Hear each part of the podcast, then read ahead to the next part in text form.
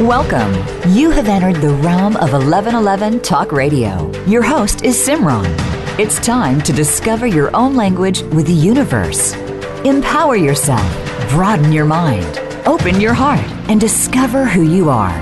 Now, here's your host, Simran. Welcome. How about we spend the next hour becoming nature? I have grown taller from standing with trees. I have grown smaller from crawling with snails. I have grown lighter from soaring with birds, and along the way I have grown the wiser by forgetting all that I thought I knew and becoming my teachers from forest and pond. They taught me to speak their wordless tongue, to move like a shadow and think like a lake, to dance to the drum of the wild within. So now and then when I go back to town, I forget that I need to speak words again. For out in the woods it's a trill or a twitch, and I feel their feelings and dream their dreams, while at the same time they come to know mine. So I shed my fur and I grab a pen to tell what it's like to rise with the sun, to swim with a turtle and touch a deer, for these are the gifts I've come to know. When the teasing wind wakens my soul to enter the wild and see through their eyes. This writing is from Tamarack Song. I came to know of him years ago through a beautiful book called Whispers of the Ancients, Native Tales for Teaching and Healing in Our Time. It is a Nautilus Book Awards winner, a storytelling world winner, and a Midwest Book Award winner. And he has come out with many more since then, along with the one that we are talking about today, entitled Becoming Nature, Learning the Language of Wild Animals and Plants. Animals and plants are in constant communication with the world around them. To join the conversation, we need only to connect with our primal mind and recognize that we too are nature. Once in this state, we can communicate with animals as effortlessly as talking with friends. The songs of birds and the calls of animals start to make sense. We begin to see the reasons for their actions and discover that we can feel what they feel. We can sense the hidden animals around us, then get close enough to look into their eyes and touch them. Immersed in nature, we are no longer intruders, but fellow beings moving in symphony with the dance of life. This is all from Becoming Nature by Tamarack Song, and he has spent his life studying the world's Aboriginal peoples, apprenticing to elders, and learning traditional hunter-gatherer survival skills. He spent eight years alone in the woods, as well as living with a pack of wolves. In 1987, he founded the Teaching Drum Outdoor School of the Wilderness of northern Wisconsin. He's the author of several books, including Entering the Mind of the Tracker. Welcome, Tamarack, to 1111 Talk Radio. Well, thank you for having me, Simran. I always enjoy sharing what my life is all about, what's in my soul, my spirit, and um, I, I'm very much looking forward to this hour with you. I really appreciate that this book came into my hands at this time because I've been in deep contemplations about us as humanity. And and there's so many things in the world that make me think gosh we're more animal than animal. And in reading through your book it truly made me realize that we have really forgotten who we are that we really are that nature. We really have forgotten the language the connection the the beauty the sensing all of the different parts of nature even the silence and the richness that lays within it through the movement that is nature. So I'm thrilled to have you on. And I want to start off by asking you how, how you perceive human beings in comparison to animals, particularly because you've spent so much time with the animals and animal nature. Yeah, boy, this is a, a potent question to start with. Um, how do we perceive ourselves in relation to animals? And and just the question shows our, our cultural bias because we think of ourselves as separate than animals, and that's because we're thinking. Uh, when we come from our rational mind, we think dichotomously. We separate self from other. So I can separate myself from you. I can separate myself from nature. I can separate myself from the other animals. Somehow I'm distinct. And that's really an artificial construct. And here's where we get hung up with our self-identity, and that's why we can treat the earth as a garbage can.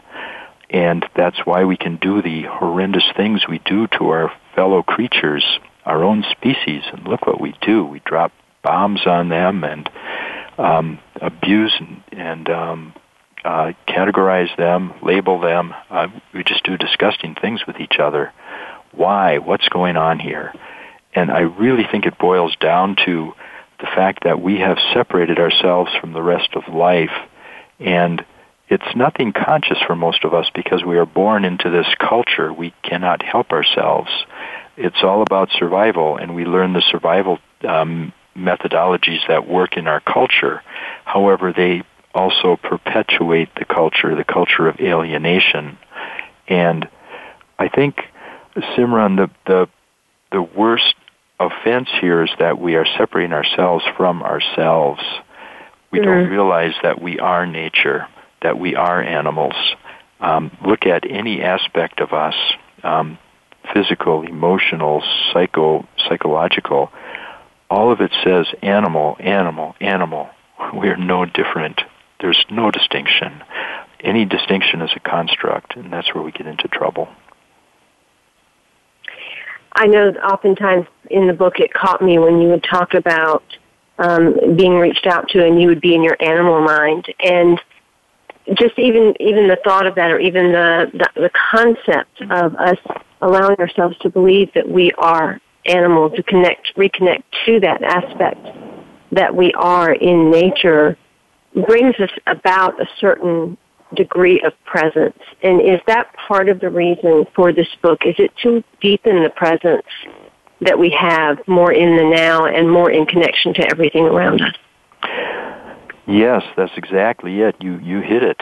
Um, there's something about us that is very much alive and very very animal. Um, it it there, it's a part of the mind that's called the limbic process, and this is our animal mind. And we all know our animal minds because it comes up regularly. Whenever we have an impulse or, or an intuitive uh, thought or impression or something comes at us out of the blue, or call it divine inspiration if you want. it doesn't matter, but anything that that comes in the category of I don't know where that came from. It's just it just came to me. That is our animal mind speaking. That's our deeper mind that does not function uh, with language. It does not function with rational thoughts. Yet it's amazing because neuroscience is showing us now that 95 to 99 percent of our decisions of our actions occur in our limbic process. We are just not in touch with them because we function, we've learned to function mainly from our rational minds. So it's all there. It's all there already. There's nothing we have to learn.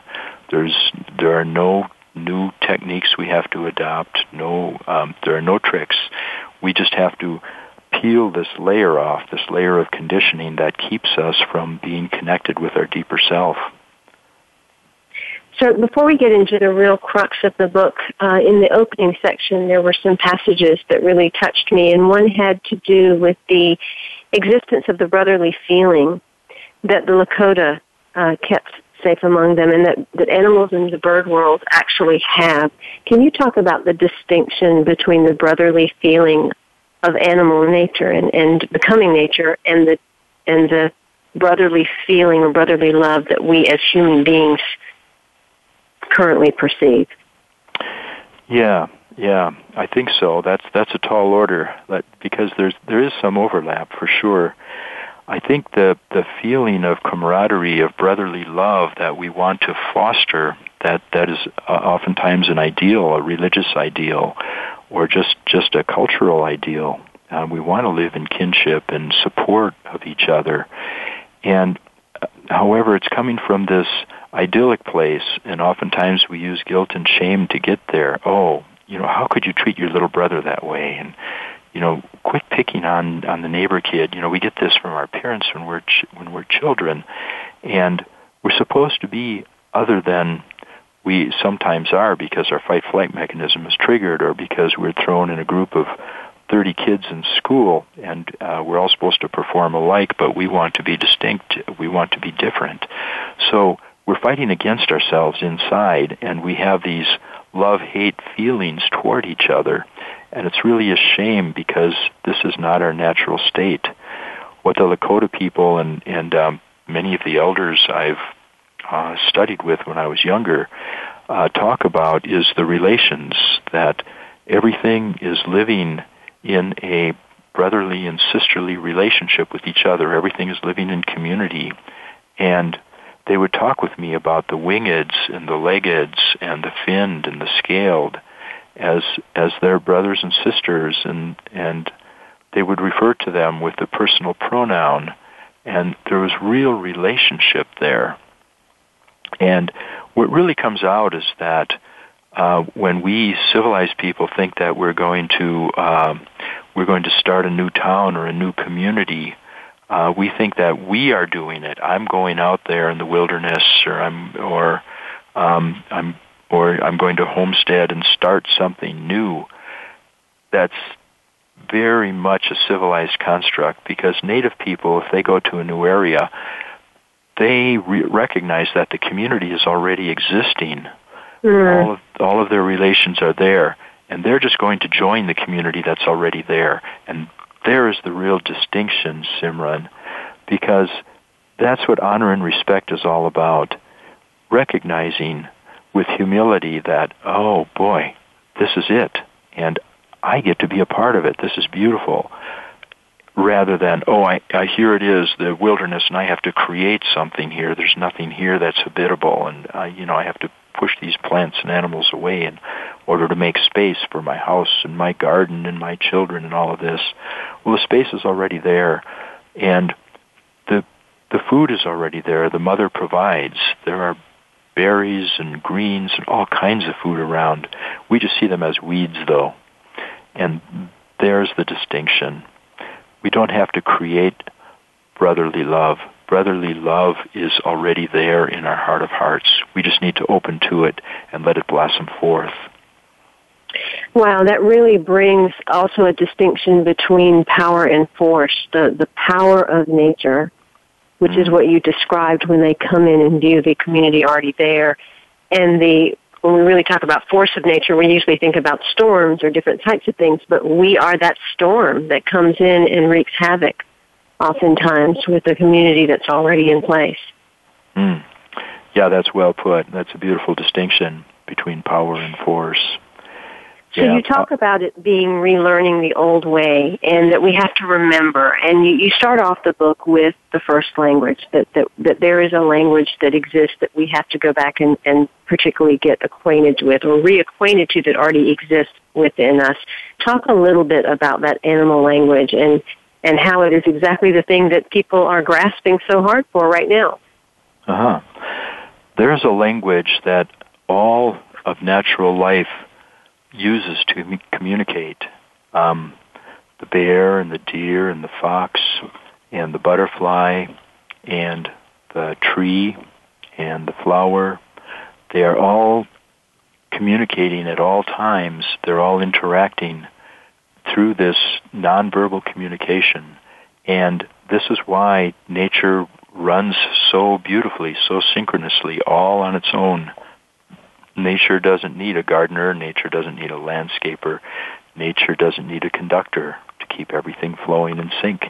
It it has its own uh, its own way of communicating, and we can be a part of that, and we actually are if we can just slow down relax, and listen and melt into it, we're going to start hearing these um, these voices. We're going to hear the voice of the deer. There's a deer standing in the park. Um, let's say I go to the park and there's a deer standing off in the edge there, and that deer is communicating with everything around her, including us, if we can listen. And it's a two-way communication. Actually, that's not even accurate because it's a web of communication because when the mm-hmm. deer is communicating with me, the deer is also communicating with another deer we might not be able to see behind the brush. And with the squirrels who are setting out an alarm call because there's a um, there's a dog, someone has a dog there, and the and the squirrels are nervous, and they communicate that to the deer, and on and on. There's this web of interaction that's going on, and we are a part of it, whether we are consciously aware of it or not. And this is it. We have to set our conscious minds aside and get into our limbic process, and then we can start hearing. And so that listening is very intuitive. It is uh, empathic. It is a gut feeling. It's the extrasensory perception, mm. which means that our very talkative world, our, our very, very entrenched word-based communication probably goes uh, counterintuitively to all of that for us to even be able to tap into it. Uh, so true. Yeah. Word-based communication is very imprecise. Uh, it's just, I, I give you an example. Um, I can say to my partner, I love you, and she knows what that means uh, to a degree, and uh, or I can hiss it between my teeth. I can say, I love you, you know, and just grit my teeth and, and have a furrowed brow, and it says something entirely different.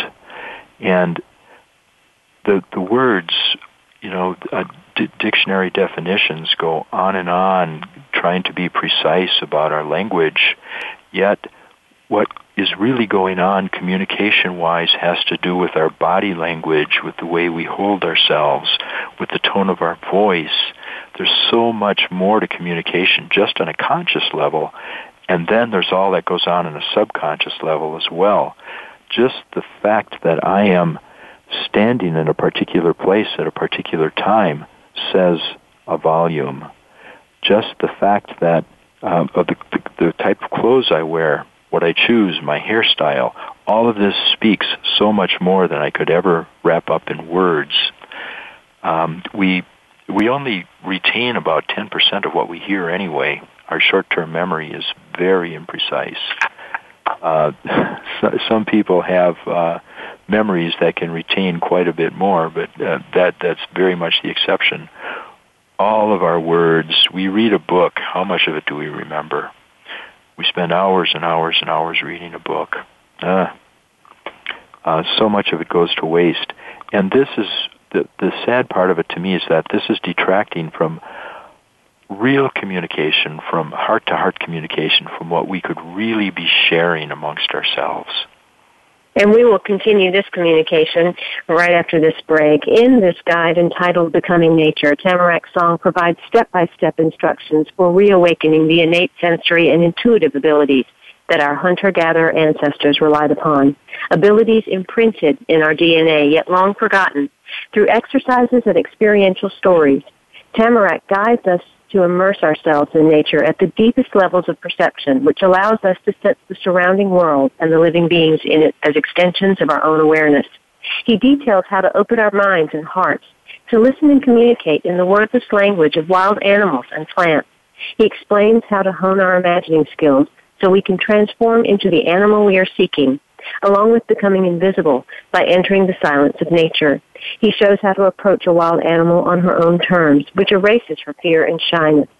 This is all in the book Becoming Nature by Tamarack Song. You can find it at Amazon along with his other books, and you can find out more about Tamarack's work at teachingdrum.org, including his Teaching Drum Outdoor School and some upcoming programs. That's teachingdrum.org. We'll be right back with Tamarack Song.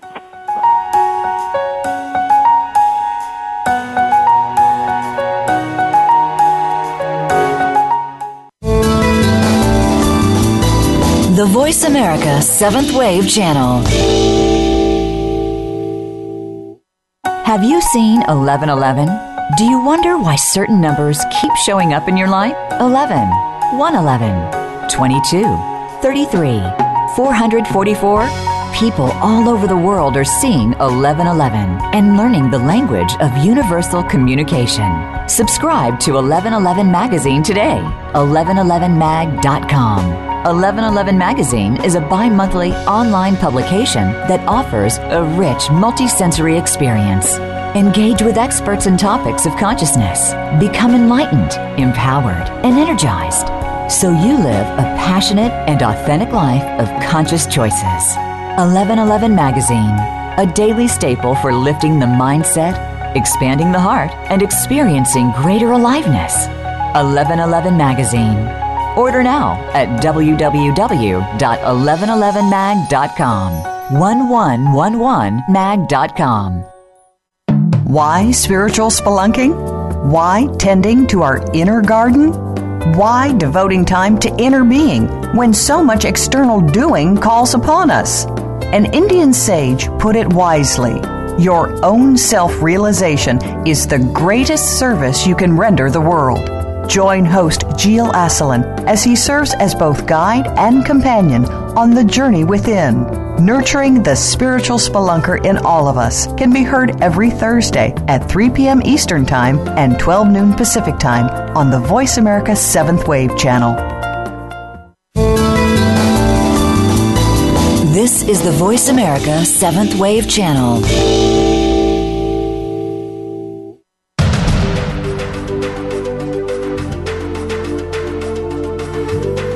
You are listening to 1111 Talk Radio. Simran is an award winning author, publisher of 1111 Magazine, powerful speaker of wisdom, and a life mentor. Find out more at IamSimran.com. Now, back to 1111 Talk Radio. I am with Tamarack Song, and we are discussing his wonderful book, Becoming Nature. I urge you, if you are someone that wants to commune more with nature, that loves to see the signs and symbolisms of nature, and more so wants to truly take that deeper, you want to pick up this book, Becoming Nature. It's beautifully done. It allows you to have a lot of different steps and processes to deepen your own connection and to really become more present in your own life and present with all that's around you. Tamarack's elders would say, listen, listen, the gray-eyed people are coming nearer every day. They're going to get you to drink hot black water. Then your teeth will become soft. Your eyes will run tears on the windy days, and your eyesight will be poor. Your joints will crack when you want to move slowly or softly. You will sleep on soft beds and will not rise early. When you begin to wear heavy clothes and sleep under heavy covers, then you will grow lazy. Then there will be no more singing heard in the valleys as you walk. Kinship with all creatures of the earth, sky, and water was a real active principle. For the animal and bird world, there existed a brotherly feeling that kept the Lakota safe among them. And so close did some of the Lakotas come to their feathered and furred friends that in true brotherhood they spoke a common tongue. Tamarack understood why the song had become so hard to hear, and he was one of those raised to have poor eyesight and wear heavy clothes. Yet no matter what our background, he believed we all feel the ancestral yearning from deep within to join in the song of the track. Tamarack says, deep within each of us is a person who dances to the drum and knows healing lore from the time when we heard plants speak, a person who yearns for the peace of walking again in balance with earth and sky and fire and water. You can find out more at teachingdrum.org, and again, the name of the book is Becoming Nature. Welcome back, Tamarack. I want to get back to our talking. Uh, we had gone into the part about words, and when we move past that, if, even if we shut our mouths and go into silence, there tends to be this uh, overabundance of thinking. So, talk a little bit about the benefits of being versus thinking, and particularly how to do it in that commune with nature as sure. we become nature. Yeah, I'd be glad to. There's one um, misunderstanding that we have, and, and that is to think that um, thoughts are bad, that thoughts get in the way. Um, our our thinking mind is think of it as as a menu. I go into a restaurant and I have a choice of foods in a menu. There are many many choices there, and I I look down the menu and I choose one. Well, that's exactly the way the mind, the rational mind, is designed. It keeps throwing up these choices, these options for us. And we don't pay attention to them just like the menu. We just look over what we're not interested in. The same with these thoughts. We just let them pass through. It's nothing to fight. It's nothing to deny or suppress because it's supposed to be there. We need those choices. It's a survival mechanism. And if we can let it go, we're okay. This this is going to be going on in the background. This is this is like um, background noise, you might say. And where we really want to be is in this place of deep listening. And I don't mean just listening, such as tuning into the radio or, um, you know, I'm watching a video and I'm tuned into what's going on there, but listening with our whole being, listening with all of our senses, listening with those intuitive impulses that come up. Uh, we have ancestral memories that we've accumulated since ancient times that are imprinted in our DNA. All of this is occurring at the same time. And there's deep listening involves picking up on what the other animals are, are saying too. If I'm out in the woods and I see a squirrel chattering, um, I'm listening to that squirrel chattering, but I'm listening to much more than that. I'm listening to why the squirrel is chattering, because here's the web of life that I can tune into. It's not just about the squirrel, it's about all the squirrel is connected to, and on and on. This is what is meant by the web of life, and this is what deep listening is all about. So there are two aspects to the animal mind then. There's the aspect of the animal mind that is more passionate and intuitively guided and um, there's no emotional motivation or gratification and yet there's this other type of animal mind that we have gotten into which you spoke about earlier which is the one that is very um, very much the opposite. So can you talk about the distinction between the two animal minds, one that is more, I guess, um, the forceful one and the one that is more in sync with everything? Yeah. I, an easy way to look at it is to look at fact and feeling. Um, we have both going on simultaneously all the time, and uh, we get into some trouble sometimes when we uh, emphasize one over the other. You know, when we when when we say, "Oh, follow your feelings," you know, what you're feeling is real. The rest of the rest of it is just peripheral. And we have the other perspective. Well, you know, what science backs up, I believe in. That's it. You know, I need the facts. I want solid evidence. Well, it really doesn't work that way because we are subjective creatures. There is no objectivity. Um, people who are into research realize this. They know this all the time. There's there's a scientific bias. If I believe in something, I will either fish up the evidence to support my belief or I will create it through some sort of an experiment. It's all subjective. So if we can recognize that and just relax and realize that there's a place for both fact and feeling, they work together synchronously. And once we sink into that place, that, that in our animal minds, there's no distinction between fact and feeling anymore. You might call them flip sides of the same coin, or you know, closing the hoop, closing the circle of, of consciousness and subconsciousness. It's all there together. So, how do animals stay in the now? Well, actually, there is no now. we, we it, it, this is a tough concept. I had trouble grasping it at first when it was explained to me by the elders, but what they what they have, have explained to me, as well as words can grasp it, is that rather than the now and a past and a future, there is a continuum, and the past, present, and future are all here at the same time. And I guess the simplest way I can I can describe that is that we think of ourselves as going through uh, transitions from from the embryo to the fetus to being born as a baby to a toddler and on and on and on and up. And we are going from an, in a linear fashion. We're evolving from from A to B to C to D. Well, from native perspective, all of this is occurring synchronously because when I become a toddler, I don't leave my babyhood behind. My babyhood is there and I'm just adding to it. And the reason that I'm progressing is that I'm going somewhere. I know there's a future. There's no way to deny it. I cannot be in the now or I would not take another breath because my breath is to keep myself going into the future.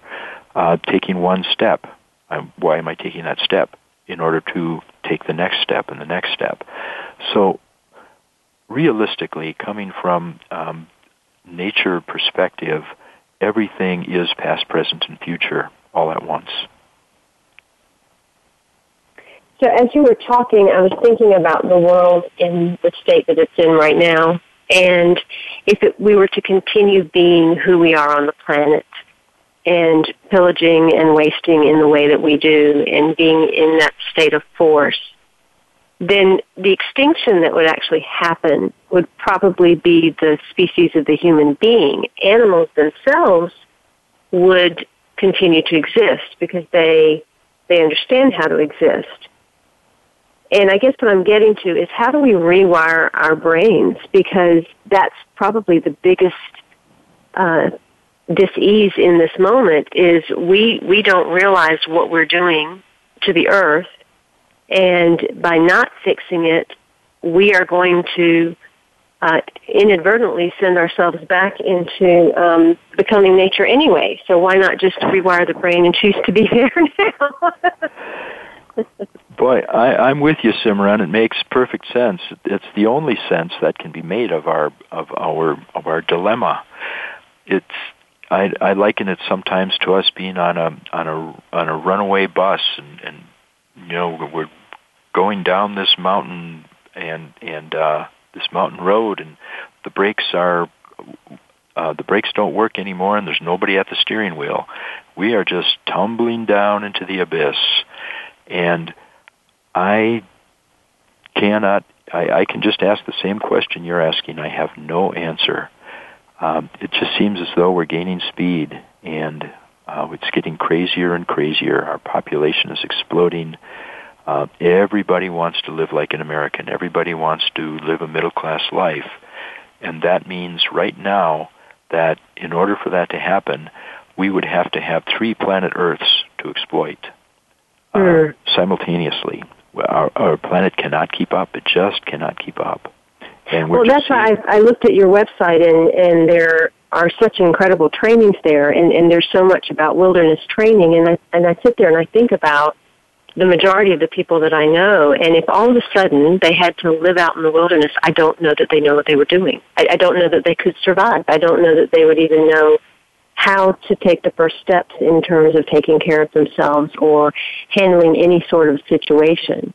And part of that is the disconnect that we, we, we feel almost threatened by nature simply because we don't allow ourselves to truly know it.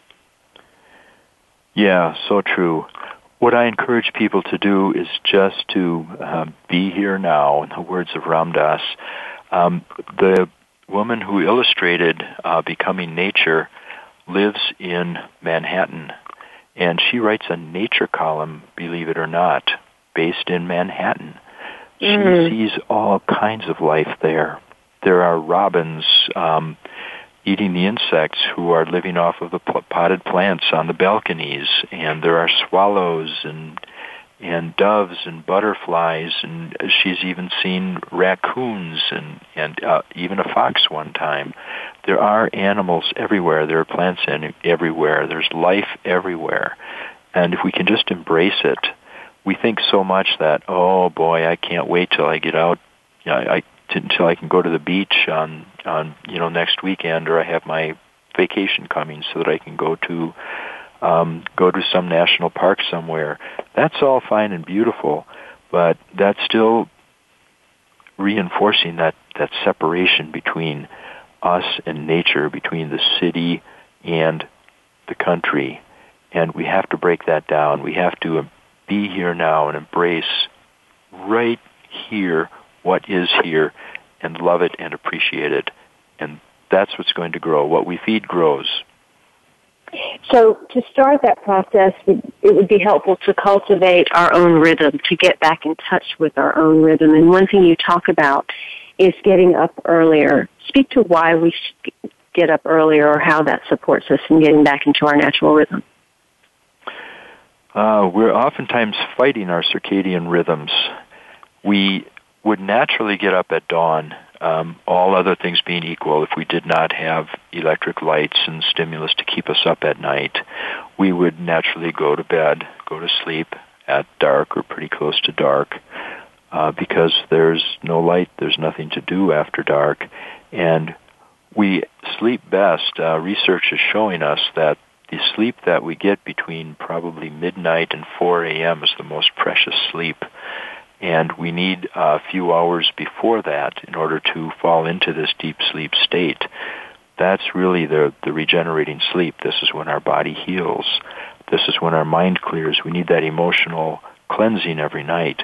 And that occurs naturally if we just follow the natural rhythms of the day and the night. And we just wake up at dawn. We don't need an alarm clock. We wake up refreshed and, and, and um, and enlightened. It feels it feels enlightening to me. It's it's amazing. I have such energy. I don't have to drag myself out of bed when the alarm goes off and take a shower and drink coffee to help me wake up. Coffee is drinking coffee is ludicrous to me. I don't need it. I'm plenty awake. And uh, if we can get into that rhythm, we're not fighting ourselves. We have plenty of energy. We're spontaneous. We're right here. And if we can allow ourselves to take a nap when we feel tired, this is our circadian rhythm saying, "Hey, it's time to take a little, uh, get a little recharge here," and we wake up and go again. And this is, you see, the many traditional cultures, um, especially um, um, uh, Latin cultures, um, they have siestas. Uh, the French people do as well. In many other cultures around the world, they'll take some time in the afternoon. Um, the the British have tea breaks. Now, oftentimes they are structured, but still they're happening. It's better to go on our own rhythms if we can do that. I know a lot of people, a lot of us work, and we can't do that. But uh, as close as we can uh, uh get to our circadian rhythms, the more alive, awake, and spontaneous and connected we're going to be. So what does it take to rise with the sun? Well, here's some tips for getting up at dawn. Consistently rise at dawn, whether or not you are still tired. Go to bed early. After a few days of getting up at dawn, you'll soon be tired enough to fall asleep when you do go to bed. Wind down evening activity well before bedtime.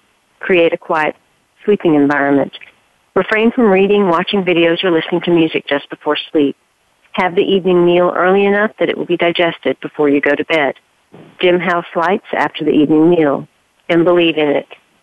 I'm with Tamarack Song, and he has written Becoming Nature, learning the language of wild animals and plants. He spent his life studying the world's Aboriginal people, apprenticing to elders, and learning traditional hunter-gatherer survival skills allowing us to feel the blind yearning of a vixen fox in the heat and the terror of a squirrel fleeing in pine marten, the practices in his book, Becoming Nature, strip away everything that separates us from the animals.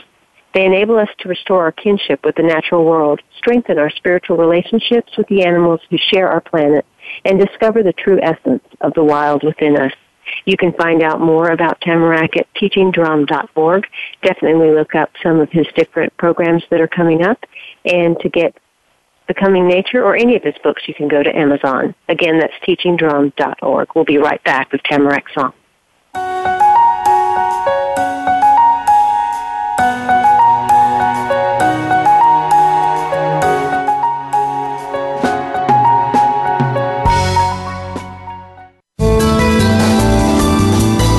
The Voice America Seventh Wave Channel. Have you seen 1111? Do you wonder why certain numbers keep showing up in your life? 11, 111, 22, 33, 444? People all over the world are seeing 1111 and learning the language of universal communication. Subscribe to 1111 Magazine today. 1111mag.com. 1111 Magazine is a bi monthly online publication that offers a rich multisensory experience. Engage with experts and topics of consciousness. Become enlightened, empowered, and energized so you live a passionate and authentic life of conscious choices. 1111 Magazine, a daily staple for lifting the mindset, expanding the heart, and experiencing greater aliveness. 1111 Magazine Order now at www.1111mag.com. 1111mag.com. Being Here with Ariel and Shya Kane is an ordinary person's guide to modern day enlightenment. This show is an exciting exploration which opens the door to living in the moment. Don't miss Being Here. Tune in every Wednesday at 9 a.m. Pacific, 12 noon Eastern with Ariel and Shya Kane right here on the Seventh Wave Network.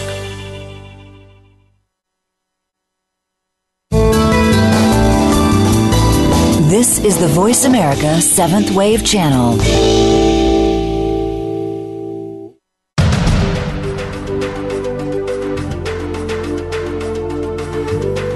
You are listening to 1111 Talk Radio.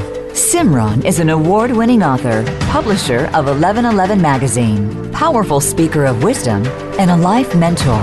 Find out more at IamSimran.com. Now, back to 1111 Talk Radio.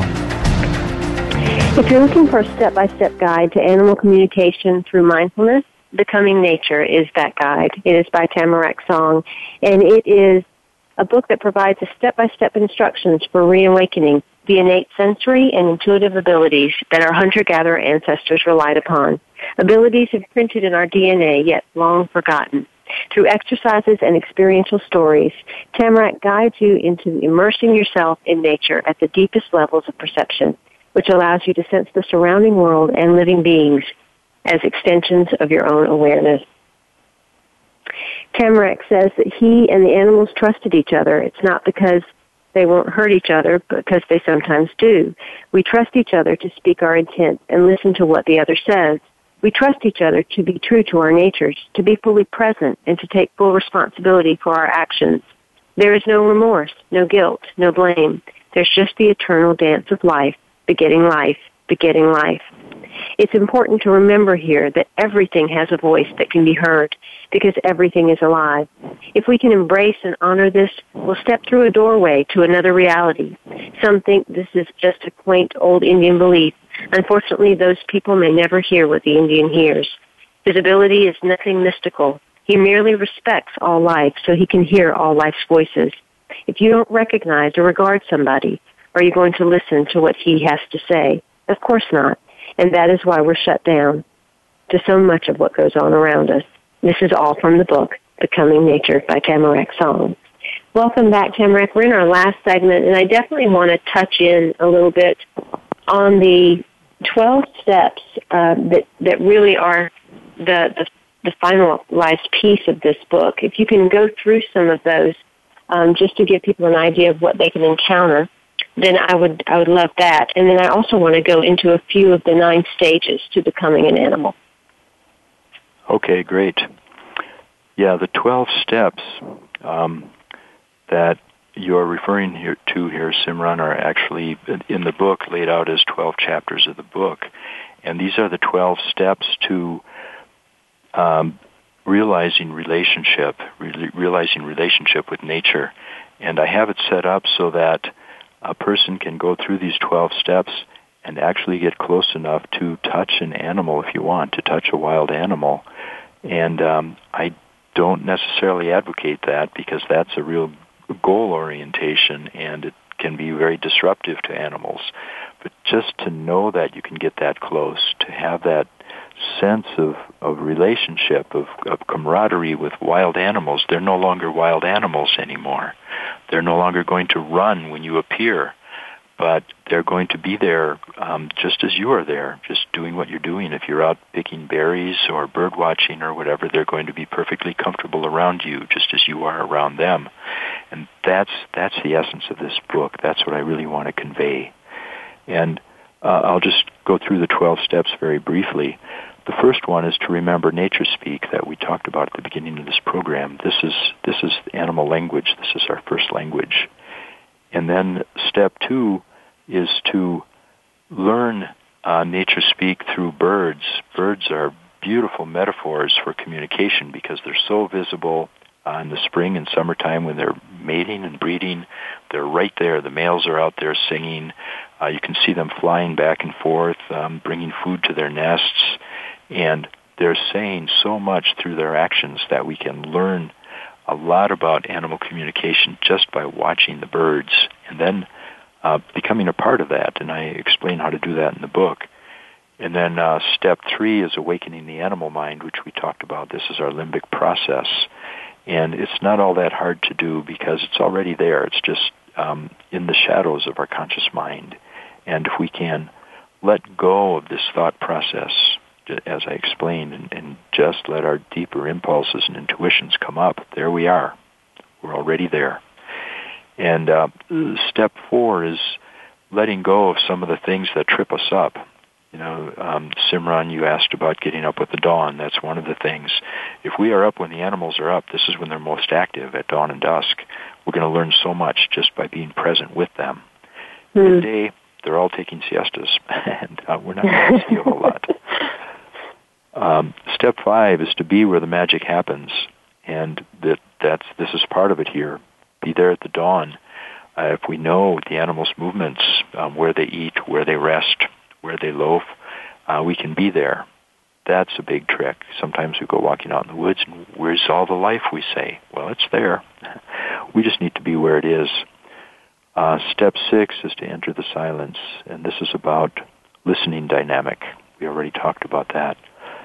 Step sev- seven is uh, energizing and attuning our senses.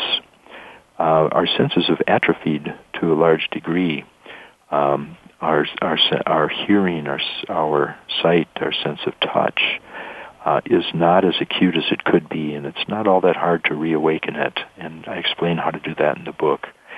And then step eight is about movement. I cover natural walking and I cover uh, shadow canoeing. Canoeing is a beautiful way.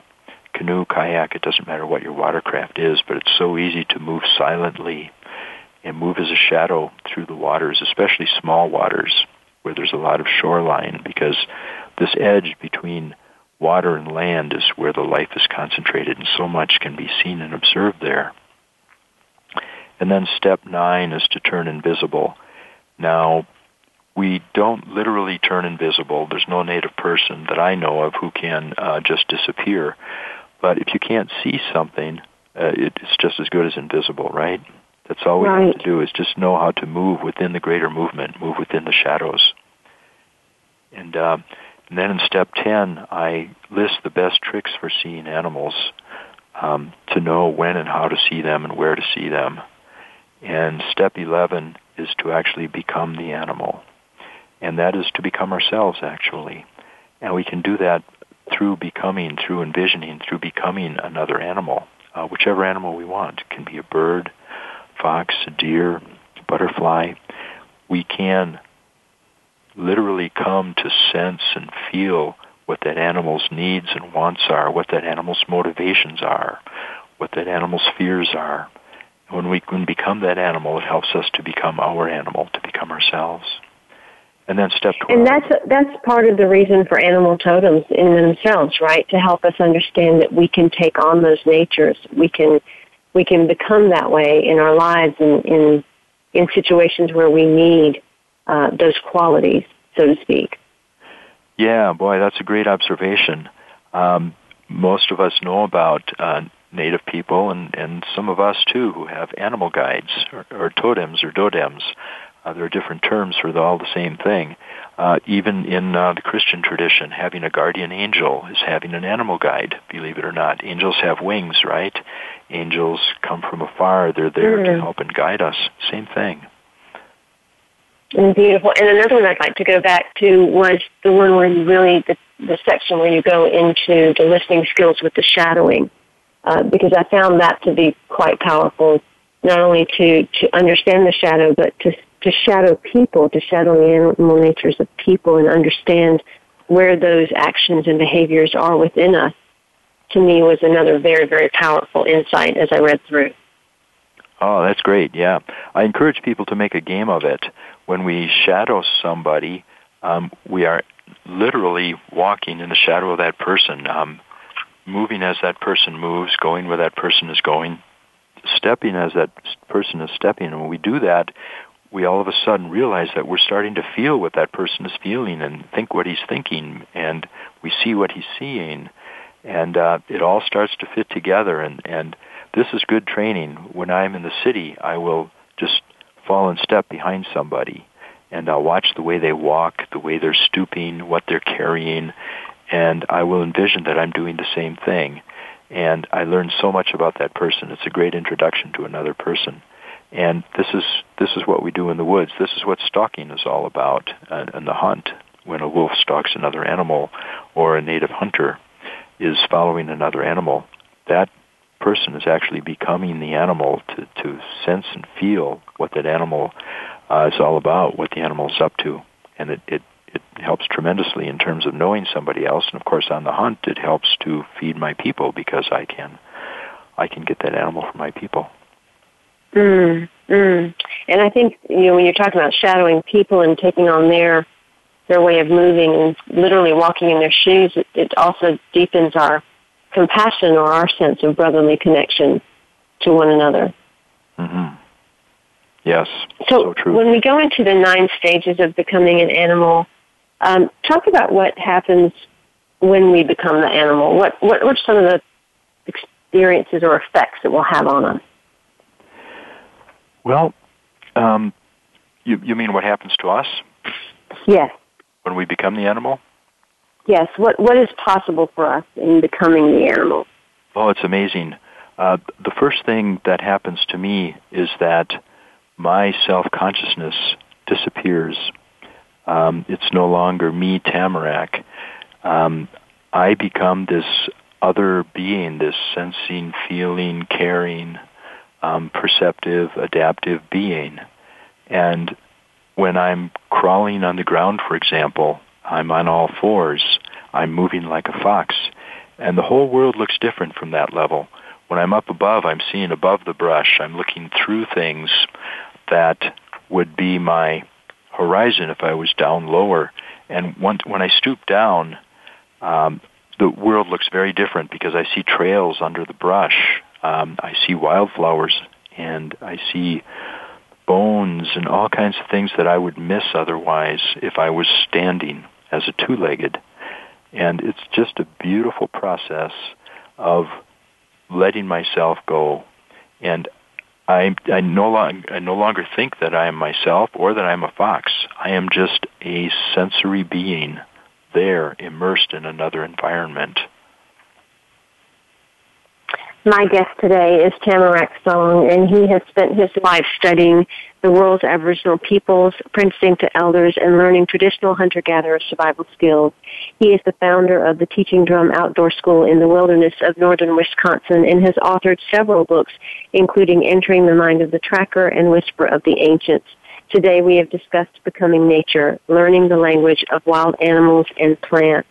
We civilized humans have made a mess of things. We are pillaging our planet faster than she can mend, and in the process we are methodically killing off nearly everything that does not directly serve us or merely gets in our way.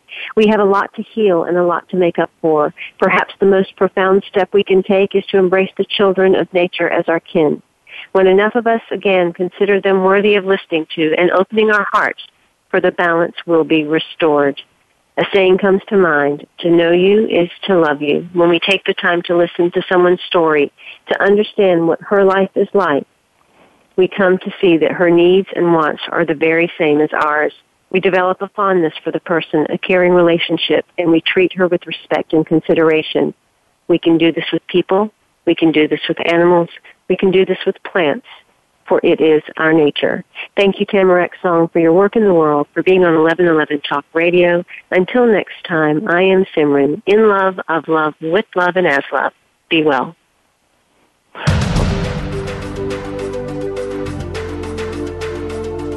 Thank you for opening your mind to a new reality your heart to greater compassion, and your experience of aliveness with 1111 Talk Radio. Join host Simran next Monday at 8 a.m. Pacific, 11 a.m. Eastern Time to step through the gateway of conscious living here on the Voice America 7th Wave channel. Remember, you are not on the journey, you are the journey.